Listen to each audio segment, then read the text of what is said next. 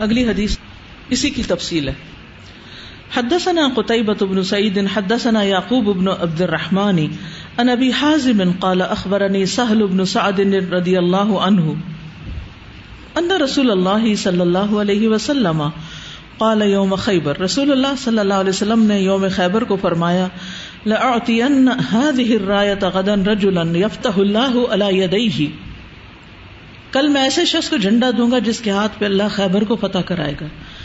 یحب اللہ و رسول وہ اللہ اور اس کے رسول سے محبت کرتا ہے۔ وہ یحب اللہ و رسول اور اللہ اور اس کا رسول بھی اس سے محبت کرتے ہیں۔ قالا، وہ کہتے ہیں، فبات الناس یدوکون لیلتہم، تو لوگوں نے رات گزاری آپس میں خسر پسر کرتے ہوئے۔ یعنی سرپرائز تھا نا ایک۔ کہ اللہ اس کے ہاتھ خیبر فتح کرا دے گا اور اللہ سبحانہ تعالیٰ اس سے محبت کرتا ہے اور اللہ کا رسول بھی اس سے محبت کرتا ہے۔ تو سب کے دلوں کا حال کیا ہوگا؟ ایہم یعطاہا، اور پھر اندازے لگانے لگے، بھلا کس کو ملے گا؟ فلما اصبح الناس غدوا على رسول اللہ صلی اللہ علیہ وسلم كلهم يرجو ان يعطاها جب صبح ہوئی تو لوگ رسول اللہ صلی اللہ علیہ وسلم کے پاس گئے۔ سب کے سب یہ امید رکھتے ہوئے کہ ان کو وہ جھنڈا دیا جائے گا۔ فقال این علی ابن ابی طالب. آپ نے پوچھا، علی بن ابی طالب کہاں فقیل، ہوا یا رسول اللہ یش تکی ہی بتایا گیا اللہ کے رسول وہ اپنی دونوں آنکھوں میں تکلیف محسوس کر رہے ہیں۔ کالا فرسلو الیہ آپ نے فرم اس کو بلا لاؤ۔ ویسے حیرت کی بات ہے، سب آگے تو وہ نہیں آئے کیونکہ وہ بیمار بھی تھے شاید اس لیے۔ اور شاید ان کو پتا نہیں تھا اس بات کا کیونکہ وہ پیچھے تھے۔ فتی ابھی ہی تو ان کو لایا گیا۔ فبس رسول اللہ صلی اللہ علیہ وسلم فی آئی تو آپ صلی اللہ علیہ وسلم نے ان کی دونوں آنکھوں میں تھتکارا یعنی لعاب دہن وغیرہ لگایا۔ ودا لہو اور آپ کے لیے دعا کی۔ فبرا تو آپ اچھے بھلے ہو گئے۔ حتیٰ کا علم یقن بھی وجا یہاں تک کہ گویا ان کو کوئی تکلیف ہی نہ تھی۔ آتا ہر تھا آپ نے ان کو جھنڈا دیا۔ فقالا علی یا رسول اللہ۔ حضرت علی کہنے لگے اللہ کے رسول اقاتل ہوں حتیٰ یقون مسلنا کہ میں ان سے اس وقت تک لڑوں جب تک وہ ہماری طرح مسلمان نہ ہو جائیں۔ فقال علیہ سلاۃ وسلام تو نبی صلی اللہ علیہ وسلم نے فرمایا انفذ اللہ رسلکا چپ کر کے چلے جاؤ۔ یعنی بس تم چپکے سے چلے جاؤ۔ حتیٰ تنزل بساحتہم یہاں تک کہ تم ان کے میدان میں پہنچ جاؤ سہن میں پہنچ جاؤ ان کے درمیان پہنچ جاؤ تم الاسلام، پھر ان کو اسلام کی دعوت دو۔ وہ اخبر ہوں بما یجب علیہم من حق اللہ فی اور ان کو خبر دو جو ان پر واجب ہیں، اللہ کے حق میں سے ان پر۔ کیا واجب ہے جیسے نماز، روزہ وغیرہ۔ اللہ اللہ بک رجلن بس اللہ کی قسم کہ اللہ تیرے ذریعے ایک شخص کو ہدایت دے رجولن واحدن خیر اللہ کا من ان یکون اللہ کا حمر النعم. تمہارے لیے سرخ اونٹوں سے بھی زیادہ بہتر ہے۔ سرخ اونٹ وہاں زیادہ قیمتی تھے، سفید اور کالوں کے مقابلے۔ ہمارے یہاں بھی عام طور پر یہ براؤنش ڈارک براؤن جو اونٹ ہوتے نہیں کو سرخ اونٹ کہا جاتا ہے۔ بالکل ریڈ کلر کے نہیں ہوتے، بلکہ براؤن اونٹ کو ہی سرخ، کیونکہ سرخی مائل ہوتا ہے وہ رنگ۔ تو آپ دیکھیے کہ یہاں پر آپ صلی اللہ علیہ وسلم ان کو جنگ کا قاعدہ اور طریقہ سکھا رہے ہیں۔ تم پہلے جاؤ، ان کو تبلیغ کرو، ان کو اسلام کی دعوت دو، ان کو اللہ کا حق بتاؤ یعنی عبادت کا حق۔ اور پھر اس کے بعد یہ ہے کہ تم حملہ آور ہو۔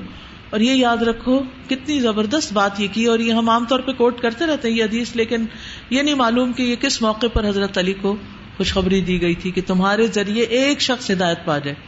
صرف ایک۔ یعنی اگر پوری قوم نہیں بھی مسلمان ہوتی تو ایک بھی ہدایت پا جائے تو وہ زیادہ بہتر اس سے یہ بات بھی پتہ چلتی ہے کہ نبی صلی اللہ علیہ وسلم ان کے بارے میں چاہتے کیا تھے کہ وہ مسلمان ہو جائیں، ان کی بھلائی ہو جائے۔ لیکن جب وہ نہیں مانے کسی بھی طرح اور چونکہ وہ مسلسل مسلمانوں کے خلاف سازشیں کر رہے تھے، نقصان پہنچا رہے تھے، جو لوگ دین کی طرف آنا چاہتے تھے، ان کے لیے بھی رکاوٹ بنے ہوئے تھے۔ اور دین کی طرف آنا کسی خاص شخصیت یا کسی خاص چیز کو اسٹرینتھن کرنا نہیں ہے یا اس کو فائدہ پہنچانا نہیں ہوتا، وہ دراصل لوگوں ہی کی بھلائی ہوتی۔ مثلاً کوئی اگر آپ کو یہ کہے کہ آپ کیوں لوگوں کو اسلام کی طرف بلاتے ہیں؟ کیا چاہتے ہیں آپ ان سے؟ یعنی کیوں آپ لوگوں پہ زبردستی کرے لو؟ کیوں آپ لوگوں کو سکھاتے رہتے؟ کیوں آپ یہ کرتے ہیں؟ کیوں کرتے کبھی اس سے نہ گھبرائے کہ آپ کو غلط کام کرے کیونکہ بعض اوقات دین کی تعلیم دینا بھی لوگوں کے نزدیک غلط کام ہے۔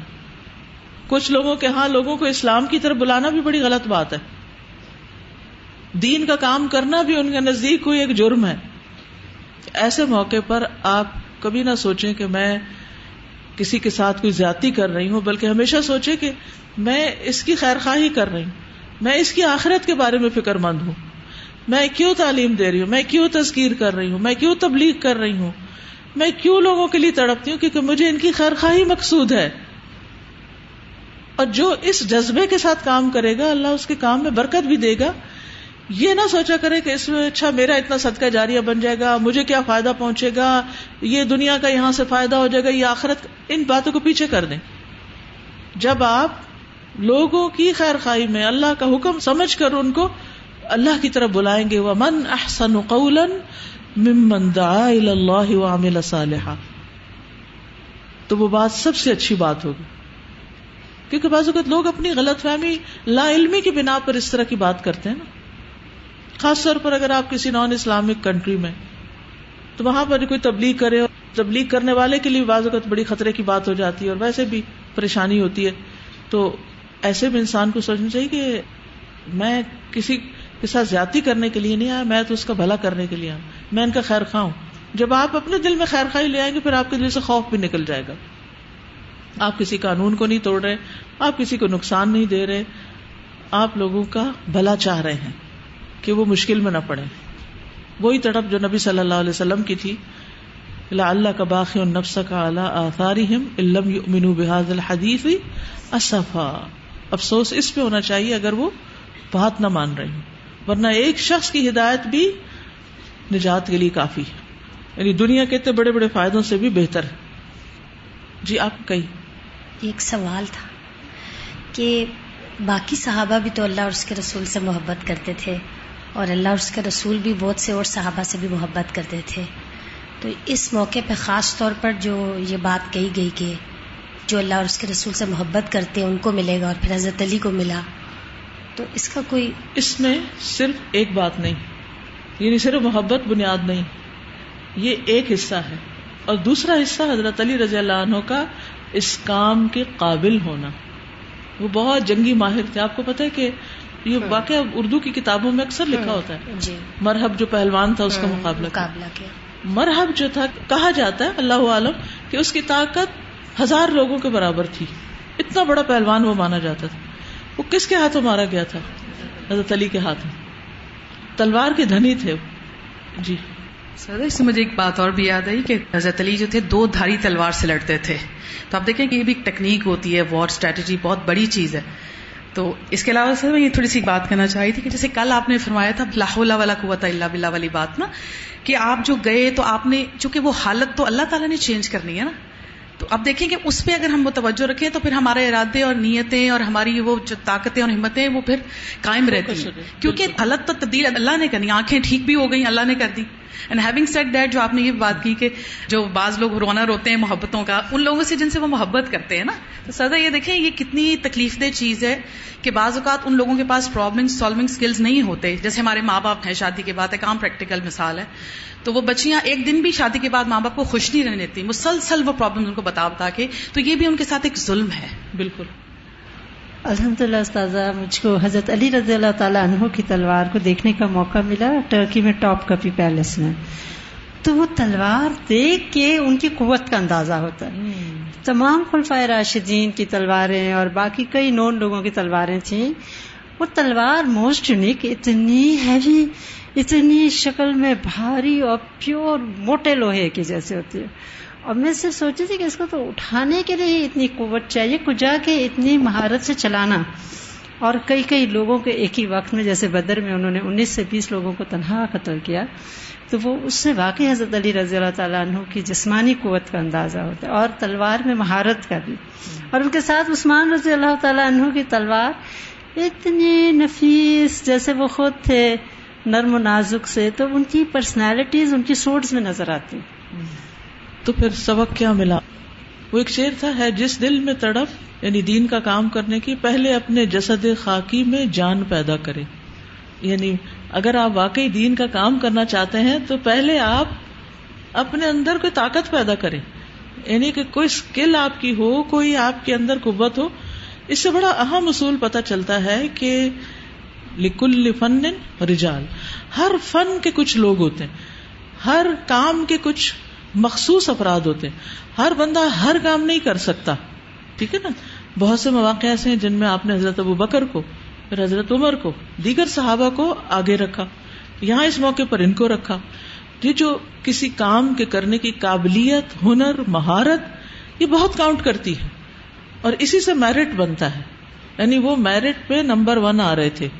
اس کام کی مناسبت سے۔ ایک اور یہ تھا کہ یہ جو بھی آپ نے بات کی نا کہ جان پیدا کر اور پہلے بھی تھوڑی سی ڈسکشن ہوئی۔ یہ کہ اگر ہم یہ غور کریں نا کہ کیا دنیا میں کوئی ایسا انسان ہے جسے کوئی بیماری نہ ہو یا تکلیف نہ ہو یا مسئلہ نہ ہو، ایسا تو دنیا میں کوئی بھی نہیں ہوتا۔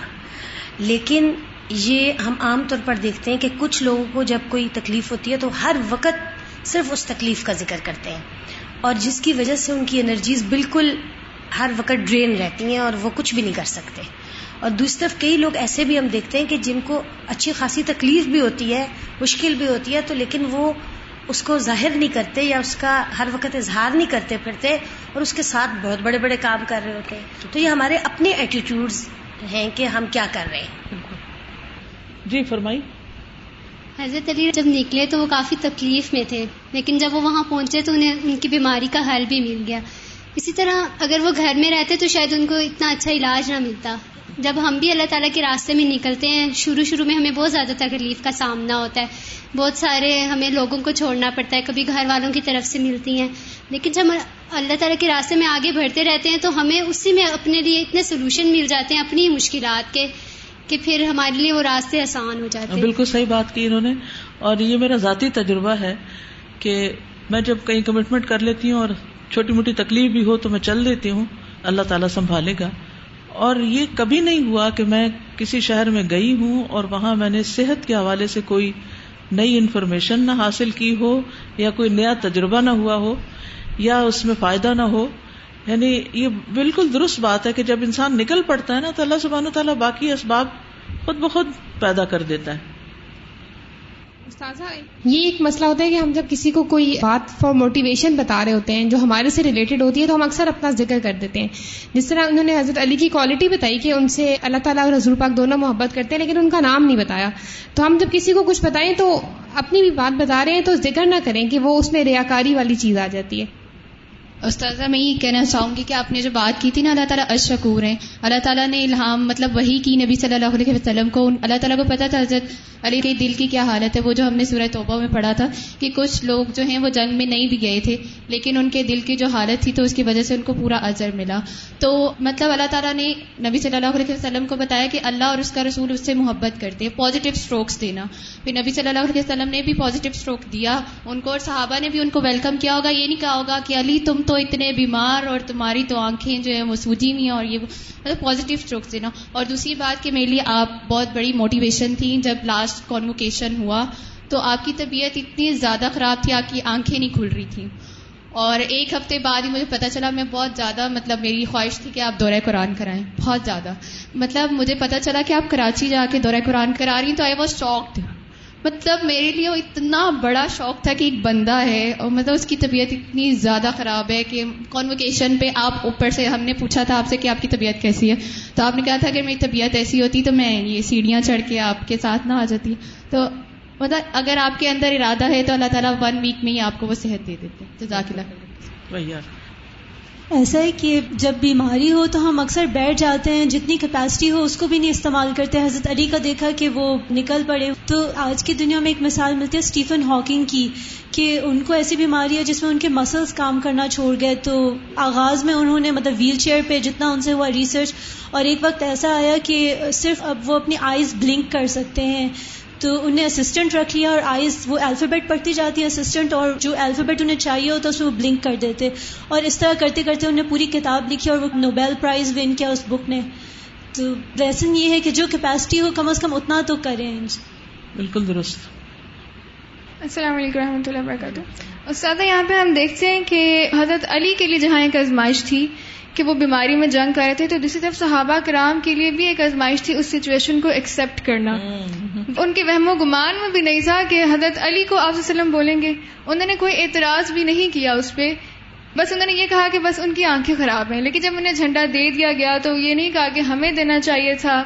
تو یہ ہوتا ہے کہ کچھ اپرچونیٹیز کے بارے میں ہم ویٹ کر رہے ہوتے ہیں لیکن وہ کسی اور کو مل جاتی ہیں۔ تو اس کو اس ٹائم پہ ایکسپٹ کرنا اس پہ سفر کرنا بہت بڑی بات اس وقت بھی آگے جانے کے بجائے ہم اس پہ ہی تبصرے کرتے رہتے ہیں بالکل۔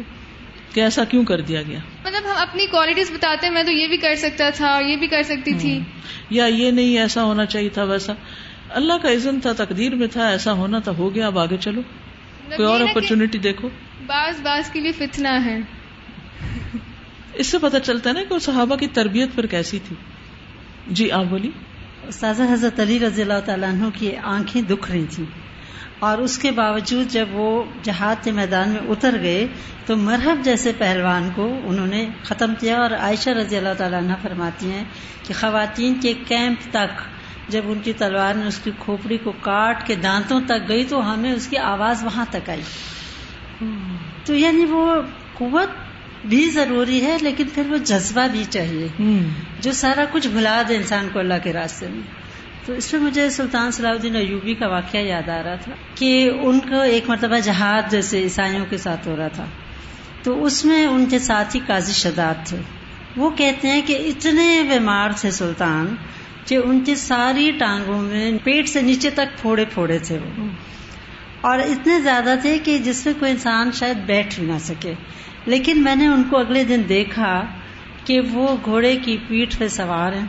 اس تیزی سے ایک سے دوسری صف میں جا رہے ہیں اور جیسے ایک بے قرار ماں تڑپ تڑپ کے جاتی ہے، ایک ایک صف میں جا کے کہہ رہے ہیں، یا لل اسلام، یا لل اسلام۔ اور کہتے ہیں، سارا دن سلطان گھوڑے پہ بیٹھے ان پھوڑوں کے باوجود یہاں تک کہ اللہ تعالیٰ نے اس مارکے میں ان کو فتح دی واقعی جب انسان گھوڑے پہ بیٹھ جاتا ہے نا، تو وہ گھوڑے بھی بھول جاتے ہیں۔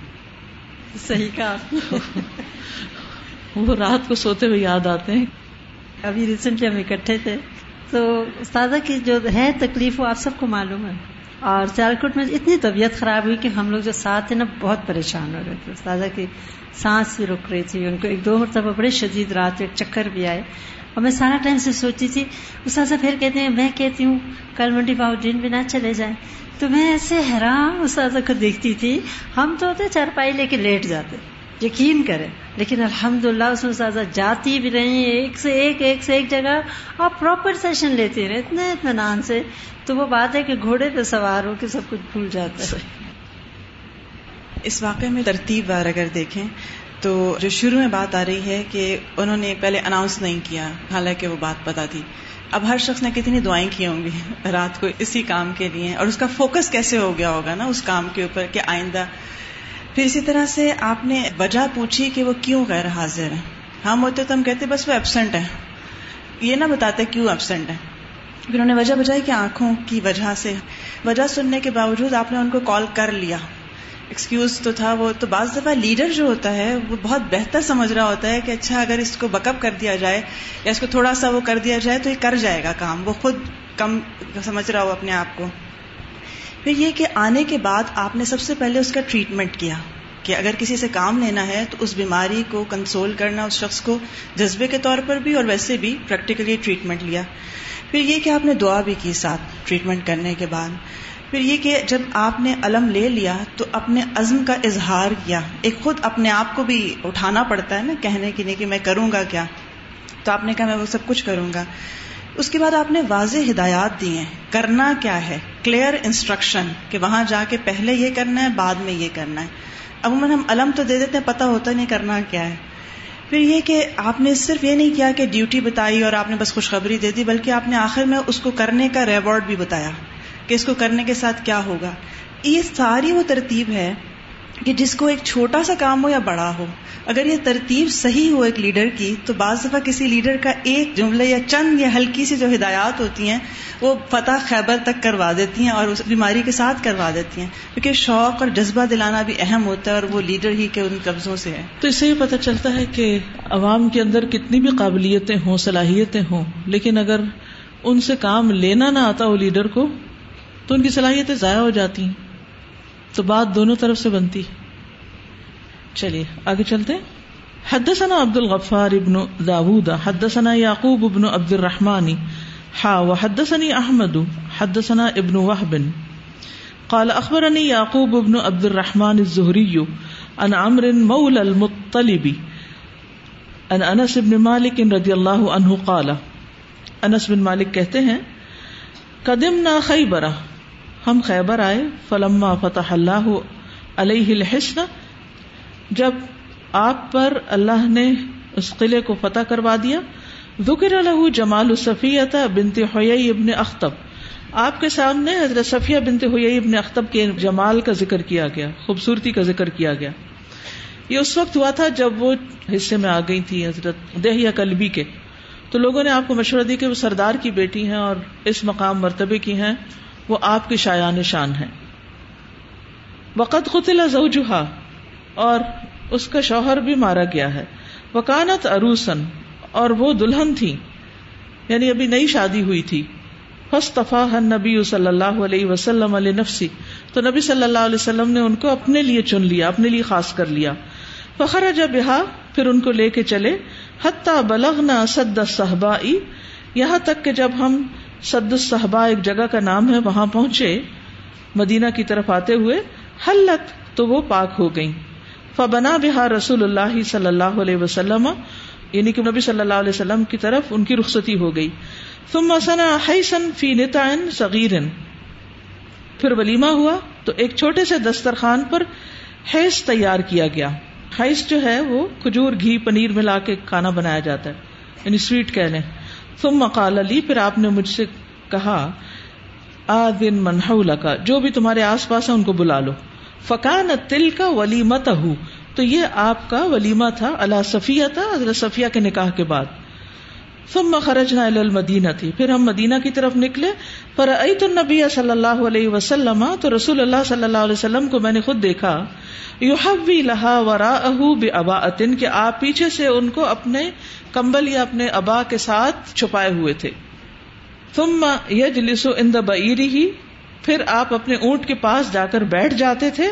فیدع رکبته اور آپ اپنا گھٹنا رکھ دیتے تھے۔ وتدع صفیہ رجلها اور صفیہ جو تھی وہ اپنا پاؤں آپ صلی اللہ علیہ وسلم کے گٹنے پر رکھ کے اللہ رکبتی حتیٰ ترکبا یہاں تک کہ سوار ہو جاتی یعنی وہ خود سے اونٹ پر نہیں چڑھ سکتی تھی تو نبی صلی اللہ علیہ وسلم اونٹ کے پاس بیٹھ جاتے، اپنا گٹا سیڑھی کی طرح کر لیتے اور حضرت صفیہ اس پہ پاؤں رکھتی اور اونٹ پر سوار ہوتی۔ یہاں اب دو تین باتیں پتہ چلتی ہیں۔ ایک تو یہ کہ نبی صلی اللہ علیہ وسلم اور صحابہ کے طریقوں سے یہ پتہ چلتا ہے کہ ان کے ہاں شادی ہو، بیاہ ہو، کچھ ہو، وہ ان کی زندگی کا کوئی بڑا حصہ نہیں لیتا تھا۔ وہ بھی دوسری ذمہ داریوں کی طرح ایک ذمہ داری تھی، جو جہاں بھی موقع آیا اس کو ادا کر دی۔ اس کو کوئی ایشو نہیں بنایا۔ ہمارے یہاں پہلے تو رشتے کی جانچ پڑتال کی جاتی اور کر کے بھی پوری نہیں ہوتی۔ پھر اس کے بعد یہ ہے کہ منگنی کی تاریخ مقرر کی جاتی ہے جو ہو سکتا ہے ایک دو مہینے کی، کیونکہ اس کی تیاری کرنی۔ پھر منگنی ہوتی ہے، پھر نکاح کی ڈیٹ دی جاتی ہے۔ پھر وہ نکاح ہوتا ہے، پھر اس کے بعد رخصتی کی ڈیٹ طے ہوتی ہے۔ اور پھر اس کے بعد ولیمہ اور پھر دعوتوں کے سلسلے شروع ہوتے ہیں اور کیا ہے بھائی، شادی ہو رہی۔ ایک ایک شادی رشتہ دیکھنے سے لے کے آخر تک کتنا وقت لے لیتی۔ کتنی ایفرٹس کتنا مال، کتنا کچھ۔ اور اس کے بعد بھی بعض اوقات نباہ چار دن نہیں ہوتا۔ اللہ تعالیٰ اس فتنے سے سب کو محفوظ رکھے۔ یعنی پھر بھی وہاں سے کوئی دھوکا نکل آتا ہے۔ تو ہمیں اپنے معاشرے میں اس کو بھی سمپل رکھنے کی ضرورت ہے۔ یعنی آپ کا کام، آپ کی ذمہ داری، آپ جو کر رہے ہیں اور جو اپنی آخرت کے لیے کر رہے ہیں، اسے ہر چیز سے زیادہ اہم ہونا چاہیے۔ اس کی وجہ سے بہت سے اور نیکی کے موقع نہ گوائیں اور اس کی وجہ سے بیٹھ نہ رہیں میں نے خود اپنی بیٹیوں کا نکاح اسی طرح کیا، خاص طور پر بیچ والی کا، کہ ہم لوگ اپنے اسی طرح ایک سفر پہ تبلیغی دورے پر تھے۔ تو وہاں اس کو کسی نے پرپوز کیا تو ہم نے جب دیکھا تو ہمیں لڑکا پسند آیا، ہم نے اور کوئی بہت لمبی چوڑی چیزیں نہیں دیکھی۔ لڑکا پسند آیا کہ اس کو دین کا شوق ہے۔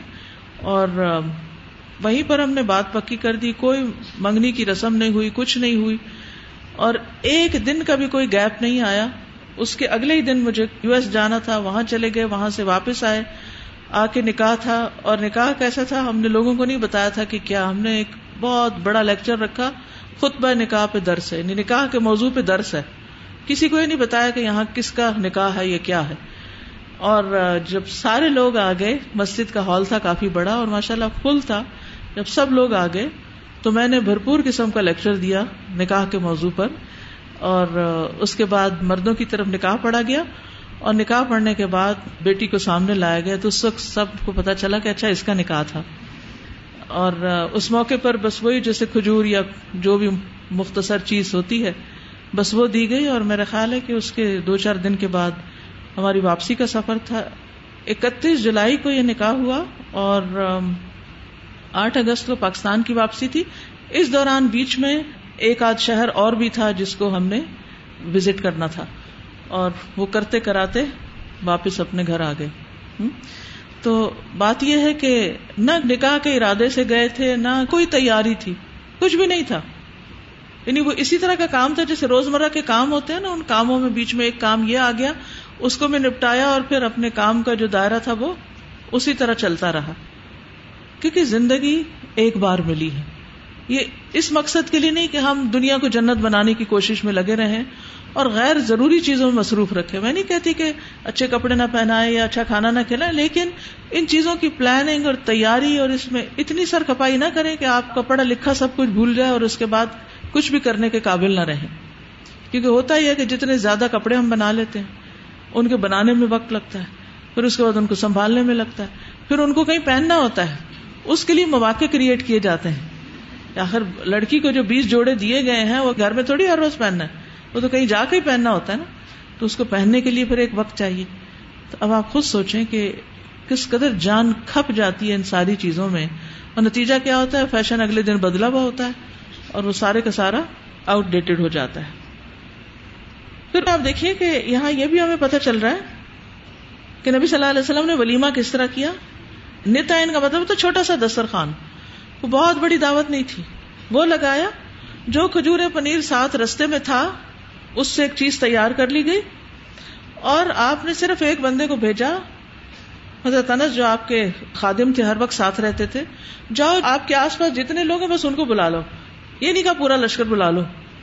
یہ تمہارے آس پاس جتنے لوگ ہیں نا اس وقت دیر اینڈ دین بس ان کو بلا لو۔ کیونکہ آپ دیکھیے کہ ہماری شادیوں میں جب انویٹیشن کارڈ ہی تقسیم ہوتے ہیں، پہلے تو ان کی تیاری میں اور پھر تقسیم میں اور پھر لوگوں کے آنے کے بعد جتنے کام بڑھ جاتے ہیں، اس میں آپ دیکھیے کہ پھر بھی ناراضگیاں، ہمیں نہیں بلایا، اس کو نہیں بلایا۔ آن من کا فکان تل کا ولی مت اللہ سفیہ اور اس کے بعد آپ دیکھیں کہ جو اصل کرنے کا کام ہے کہ بیوی کا خیال رکھنا، اس کو پروٹیکٹ کرنا۔ اس کی کیئر کرنا۔ آپ اللہ کے رسول ہیں، اتنا بڑا مقام ہے آپ کا۔ اور وہ ایک یہودی کی بیٹی اور ایک یہودی کی بیوی تھی اور جب آپ قید ہوئی مسلمان ہوئی آپ نے ان سے نکاح کیا، اور اب وہ امہات المومنین میں سے ہیں۔ اور آپ ان کو اتنی اہمیت دے رہے ہیں کہ آپ ان کے لیے نیچے بیٹھ رہے ہیں اور وہ آپ پر پاؤں رکھ کر اوپر چڑھ رہی ہیں۔ اصل عزت یہ ہے، یہ شادی کا اصل مقصد۔ یہ شادی سے حاصل ہونے فوائد میں سے ایک فائدہ کہ شوہر بیوی کو پروٹیکٹ کرے، اس کی کیئر کرے، اس کا خیال رکھے۔ چونکہ وہ ہاتھ میں سے تھی تو ان کے لیے پردہ فرض تھا۔ ان کے پاس جب وہ آئی تھی تو ایسی کوئی چیز نہیں ہوگی، تو آپ نے اپنے کمبل سے ان کو اس طرح چھپایا کہ وہ ہودج میں بیٹھ جائیں اور پھر اس کے اوپر تو آبیسلی کپڑا ہوگا اور اس طرح ان کا سفر ہوا۔ حدثنا اسماعیل قال حدثني اخي عن سليمان عن يحيى عن حميد الطويل عن سمع انس بن مالك رضي الله عنه ان النبي صلى الله عليه وسلم اقام على صفيه بنت حيي بطريق خيبر ثلاثه ايام حتى عرس بها وكان الصفيه في من ضرب عليها الحجاب۔ حضرت ارسی کہتے ہیں کہ نبی صلی اللہ علیہ وسلم حضرت صفیہ کو خیبر کے رستے میں لے کر تین دن ٹھہرے ان کے پاس۔ اور وہیں پر ان کے ساتھ ازدواجی تعلقات قائم کیے اور حضرت صفیہ جو تھی وہ ان میں سے تھی جن پر حجاب فرض کیا گیا یعنی امہات میں سے تھی حدثنا سعيد بن ابي مريم اخبرنا محمد بن جعفر بن ابي كثير قال اخبرني حميد انه سمع انس رضي الله عنه يقول قام النبي صلى الله عليه وسلم بين خيبر والمدينه ثلاث ليال يبنى عليه بصفيه تنسی کی روایت ہے۔ نبی صلی اللہ علیہ وسلم خیبر اور مدینہ کے درمیان تین رات کے لیے رکے اور وہاں انہوں نے حضرت صفیہ رضی اللہ تعالیٰ عنہ سے تعلق قائم کیا۔ فدعوت المسلمین تو میں نے مسلمانوں کو دعوت دی الا ولیمت ہی، آپ کے ولیمے کی۔ وہ ماکان فیحا من خبز ولا لحمن اس دعوت میں نہ روٹی تھی نہ گوشت تھا۔ وہ ماکان فیحا اللہ ان امر بلالن بال اور جو اس میں تھا وہ یہ کہ آپ نے حضرت بلال کو حکم دیا بال انتائی چھوٹے سے دسترخوان کو بچھانے کا فبست تو وہ بچھایا گیا فلقی علیہ تمر والعقت و سمن تو اس پر کھجور، پنیر اور گھی ڈال دیا گیا۔ یعنی پہلے کھجوریں ڈالی گئی ہوں گی، پھر اس کے اوپر پنیر اور اس کے اوپر گھی۔ فقال المسلمون احدا امہات المؤمنین و ما ملکت یمینہ مسلمانوں نے کہا یعنی لوگوں نے کہا کہ یہ امہات المومنین میں سے ایک ہے یا آپ کی یعنی لونڈی ہے قالو ان حجبہ فہیا احدا امہات المومنین۔ تو انہوں نے جواب دیا یا آپس میں ہی بات کی۔ نبی صلی اللہ علیہ وسلم سے جا کے نہیں پوچھا، کوئی ان باتوں کی تحقیق نہیں کی، نہ ہی اتنی پیچھا کیا۔ کہنے لگے کہ اگر تو انہوں نے اس کے اوپر حجاب ڈالا یعنی اگر انہوں نے حجاب کیا تو وہ تو محات المومنین میں سے۔ وہ علم یا جب ہا اور اگر آپ نے ان کو حجاب نہیں کرا فہی مما ملکت یمین تو وہ ان میں سے جو آپ کے دائیں ہاتھ کی ملکیت میں ہے یعنی لونڈی ہے فلم مرتحلا پھر جب آپ کوچ کیے وہ خلفہ تو آپ نے ان کے لیے پیچھے جگہ درست کی۔ یعنی آپ جس اونٹ پر خود تھے، وہاں پیچھے ان کے لیے جگہ درست کی۔ وہ مد الحجاب، اور حجاب لٹکا دیا۔ حدثنا ابو الولید، حدثنا شعبہ ہا وحدثني عبد الله ابن محمد، حدثنا وهب حدثنا شعبة عن حميد ابن هلال عن عبد الله ابن مغفل رضی اللہ عنہ۔ یہاں عبداللہ بن مغفل کی روایت ہے۔ قال، کہتے ہیں کنہ محاصری خیبر ہم خیبر کا محاصرہ کیے ہوئے تھے، فرما، انسان بجرا بن فی ہی شہمن. تو ایک انسان نے ایک تھیلی پھینکی فی ہی شہمن، جس میں چربی تھی۔ فنزو تو آخد تو میں لپکا، اس کی طرف بھاگا کہ میں اسے پکڑوں۔ فل تفت فن نبی صلی اللہ علیہ وسلم، تو میں پلٹا کیونکہ میں نے دیکھا نبی صلی اللہ علیہ وسلم کو فسٹ تو, تو مجھے شرم آ گئی۔ یعنی جب میں دوڑا گیا اس کی طرف نظ تو لیا آخذ پل تفت تو میں نے جو ہی پلٹ کے دیکھا تو نبی صلی اللہ علیہ وسلم ہے تو مجھے شرم آ گئی اور میں چھوڑ گیا۔ یعنی آپ کہیں گے کہ کتنا لالچی ہے حدثني عبید ابن اسماعیل ان ابی اسامہ ان عبید اللہ ان نافع و سالم ان ابن عمر رضی اللہ عنہما۔ ان رسول اللہ صلی اللہ علیہ وسلم نہا یوم خیبر ان اکل الثوم و ان لحوم الحمر الاہلیتی نبی صلی اللہ علیہ وسلم نے خیبر کے دن تھوم یعنی لسن کھانے سے اور گھریلو گدے کا گوشت کھانے سے منع کیا۔ نہا ان اکل الثوم آپ نے تھوم کھانے سے منع کیا۔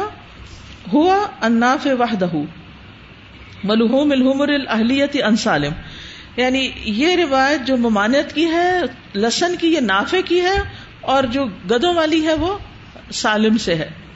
حدثني يحيى ابن قزع حدثنا مالك عن ابن شهاب عن عبد الله والحسن ابن محمد ابن علي عن ابيهما عن علي ابن ابي طالب رضي الله عنه ان رسول الله صلى الله عليه وسلم نہا ان متعت النساء یوم خیبر و ان اکل اللحوم الحمر الانسیتی یہاں پر حسن بن محمد بن علی اور عبداللہ بن محمد بن علی روایت کرتے ہیں۔ اب دونوں اپنے والد سے اور وہ حضرت علی بن ابی طالب سے۔ کہ رسول اللہ صلی اللہ علیہ وسلم نے روکا ہے ان متعت النساء، عورتوں کے ساتھ متا کرنے سے۔ متا ہوتا ہے نا وقتی شادی۔ یوم خیبر خیبر کے دن۔ وہ ان اکل لحوم الحمر اور پالتو یا گھریلو گدوں کے گوشت کے کھانے سے۔ حدثنا محمد ابن مقاتل، اخبرنا عبد اللہ وحدثنا عبید اللہ ابن عمر عن نافع عن ابن عمر ان رسول اللہ صلی اللہ علیہ وسلم نہا یوم خیبر عن لحوم الحمر الاہلیتی عبداللہ بن عمر کی روایت بھی ہے کہ نبی صلی اللہ علیہ وسلم نے خیبر کے دن پالتو گدوں کا گوشت کھانے سے منع فرمایا.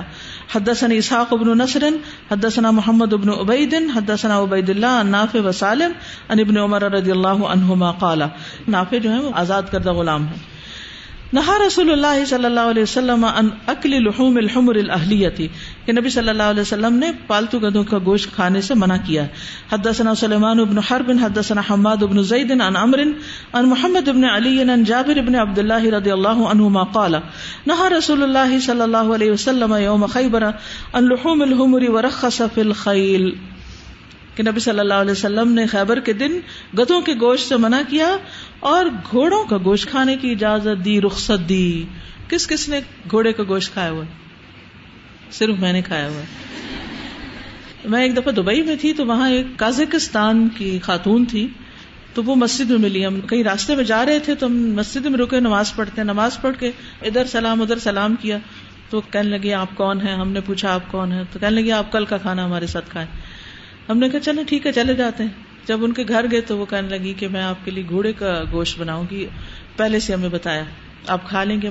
پہلے تو ہمیں سوچنا پڑا کہ اچھا حلال ہے یا حرام ہے۔ پھر یاد ہے کہ حلال ہے۔ تو کہنے لگی کازکستان میں گھوڑے کا گوشت بہت کھایا جاتا ہے اور بہت ہی طاقت دینے والا کیونکہ آپ دیکھیں، گھوڑا خود کتنا طاقتور جانور ہے۔ لیکن جب کھانے لگے تو کوئی خاص پتہ نہیں چلا۔ یعنی جیسے چکن اور مٹن میں فرق ہوتا ہے، اس طرح کا کوئی خاص فرق نہیں تھا مٹن یا گھوڑے کے گوشت میں۔ بس تھوڑا تھوڑا کھاتے ہوئے ہر نوالے پہ خیال آ رہا تھا، گھوڑے کا گوشت تھوڑا مشکل لگ رہا تھا، لیکن ان کی خوشی میں ہم نے کھا لیا۔ کیونکہ وہ ان کے لیے بڑی اسپیشل ڈش تھی۔ وہ کہتی، بہت مہنگا ملتا ہے۔ اچھا یہ یہاں لسن کے کھانے کی جو ممانعت ہے لسن حرام نہیں ہے، یاد رکھیے۔ گدے کا گوشت جو وہ تو حرام ہے، لیکن لسن حرام نہیں ہے۔ لسن کو اگر پکا کے کھا لیا جائے، یا کسی بھی ایسے طریقے سے سرکے وغیرہ میں ڈال کے، کہ جس سے اس کی بو ختم ہو جائے، تو پھر تو اجازت ہے۔ لیکن اگر اس کے علاوہ کھایا جائے تو وہ درست نہیں۔ ٹھیک ہے؟ اچھا یہاں حضرت صفیہ کے بارے میں ایک بات میں آپ کو اور بتاتی چلوں کہ جنگ خیبر میں ان کے والد، ان کا بھائی اور ان کا شوہر تین لوگ مارے گئے تھے۔ اس وجہ سے حضرت صفیہ کے دل میں نبی صلی اللہ علیہ وسلم کے بارے میں بہت نفرت تھی۔ اور پھر ان کو آزاد کیا، شادی کی، وہ آزادی ان کو ملی، وہ ان کے لیے خوشی کی بات تھی۔ اور یہ بھی ہوا کہ وہ جو آپ نے اپنے پیچھے اونٹ پہ بٹھایا تھا نا تو حدیث میں آتا ہے کہ نبی صلی اللہ علیہ وسلم مسلسل ازر پیش کرتے رہے کہ کیا وجہ تھی ان کو مارنے کی اور فرماتے رہے کہ آپ کے والد نے میرے خلاف تمام اربوں کو جمع کیا اور یہ کیا اور یہ کیا۔ وہ کہتی ہے حتیٰ کہ میرے دل سے ان کی نفرت ختم ہو گئی۔ اس سے کیا بات سیکھنے کو ملتی؟ ہے کہ جہاں کوئی معقول وجہ ہو کسی خاص چیز کی، تو وہاں انسان کو کیا کرنا چاہیے؟ وہ بتانی چاہیے۔ یہ نہیں کہ بس اللہ کا حکم میں کر لیا نہیں، اگر کسی کے اندر کوئی شک ہے یا کوئی خدشہ ہے یا کوئی پریشانی ہو رہی ہے کسی کو کسی بات سے، تو اس کی وضاحت کر دینی چاہیے۔ اسی طرح یہ بھی آتا ہے روایات میں، البانی نے اس کو صحیح قرار دیا، ابن حبان میں یہ روایت۔ حضرت صفیہ نے ایک خواب دیکھا تھا، جس کی تعبیر ان کے شوہر نے کی تھی کہ آپ نبی صلی اللہ علیہ وسلم کی بیوی بنے گی۔ عبداللہ بن عمر کی روایت ہے، کہتے ہیں کہ رسول اللہ صلی اللہ علیہ وسلم نے حضرت صفیہ کی آنکھوں کے گرد سبز نشان دیکھا، نیل پڑا دیکھا۔ تو آپ نے پوچھا، یہ نشان کیوں ہے آپ کے چہرے پہ؟ تو انہوں نے کہا، میرا سر ابن ابی حقیق کی گود میں تھا یعنی پچھلے شوہر کی گود میں تھا اور میں سو رہی تھی۔ تو میں نے خواب میں دیکھا کہ چاند میری گود میں گرا یعنی چاند میری گود میں آیا۔ آنکھ کھلی تو میں نے اپنے شوہر کو بتایا کہ میں نے یہ چاند دیکھا ہے۔ تو شوہر نے اسی وقت مجھے ایک زوردار تھپڑ لگا اور کہا، تم یسرب کے بادشاہ کی بیوی بننے کی خواہش کرتی ہو۔ تو بہرحال ذہنی طور پر تو تیار ہو ہی گئی ہوگی اس خواب کی وجہ سے۔ اور پھر نبی صلی اللہ علیہ وسلم نے ان کو بہت عزت دی اور ان کو ایک مقام دیا جس کی وجہ سے ان کے پچھلے سارے جو گریوینس تھے وہ ختم ہو گئے۔ تو احسان جب کسی کے ساتھ کیا جاتا ہے تو اس سے دوسرے کے دل میں کتنی بھی عداوت ہو، کتنی بھی دشمنی ہو باپ بھائی اور شوہر کے قاتل کو انسان معاف نہیں کر سکتا۔ ہے لیکن انہوں نے نبی صلی اللہ علیہ وسلم کے حسن سلوک کو اور آپ کے معاملے اور آپ کی وضاحت کو قبول کرتے ہوئے سب کچھ بلا دیا۔ سبحان بحمد کا اشد اللہ اللہ اللہ انت استخر کا و اطوب علیہ السلام علیکم و رحمۃ اللہ وبرکاتہ۔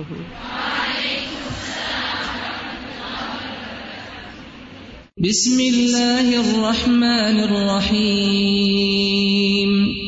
والعصر إن الإنسان لفي خسر إلا الذين آمنوا وعملوا الصالحات وتواصوا بالحق وتواصوا بالصبر.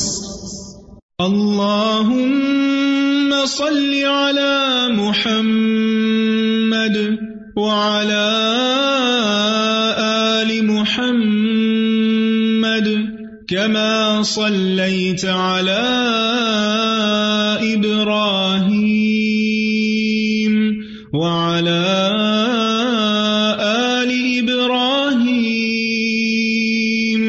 إنك حميد مجيد اللهم بارك على محمد وعلى